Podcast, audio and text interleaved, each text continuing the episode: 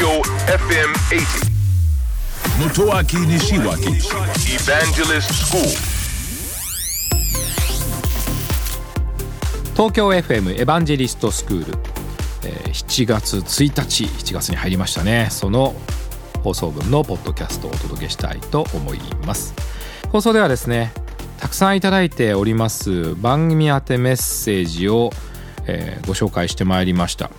まあ新しい7月で山開き海開きの話題がありそして、えーたくさんのメッセージいただいたんですが学生の方々のリスナーの方が多いものですから、えーありがたいですね。あの学校生活のうちにこんなことやっておいた方がいいんじゃないですかとかですね、えーこんな企業はありますか？こんな働き方はありますか？というメッセージが大変多いですね、えー特にこのポッドキャストでピックアップをしたいのは猫犬といったこうペットを連れてきていい会社があるという話なんですね。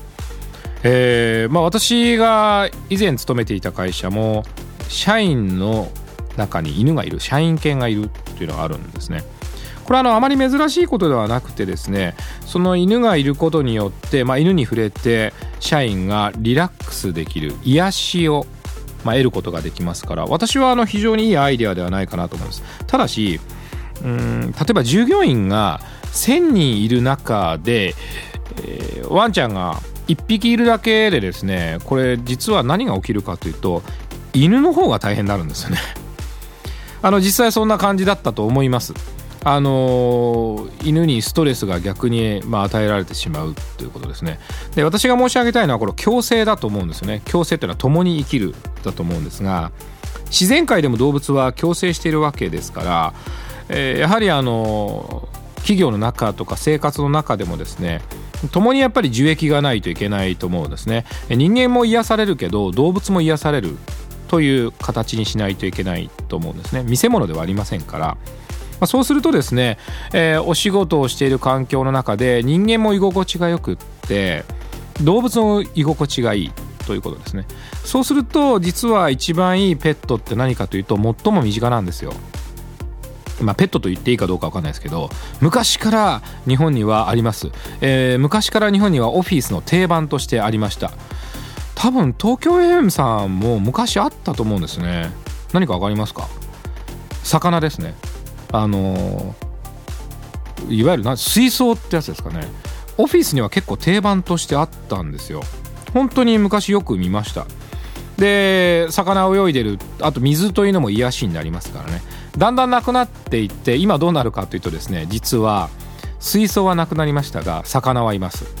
IT の力で映像になってるんですね。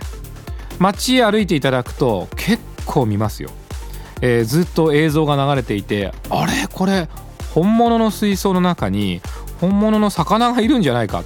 でも昨日は大きな魚だったけど今日違うよね？とかですね。これ映像が切り替わってるだけなんですね。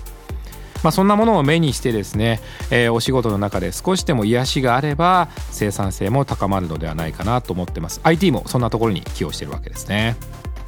東京 FM エヴァンジェリストスクールは毎週土曜日深夜12時30分から乃木坂46の若月由美さんと一緒にお届けをしております、えー皆さんからの質問にお答えしたり大変楽しくお届けをしております。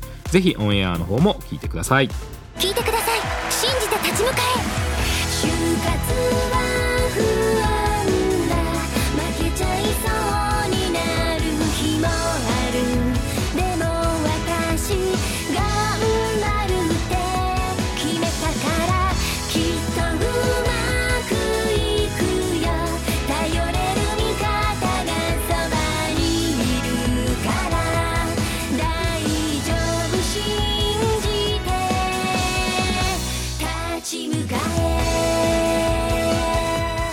就活で使える情報はきっとあなたの自信になる。日本経済新聞電子版。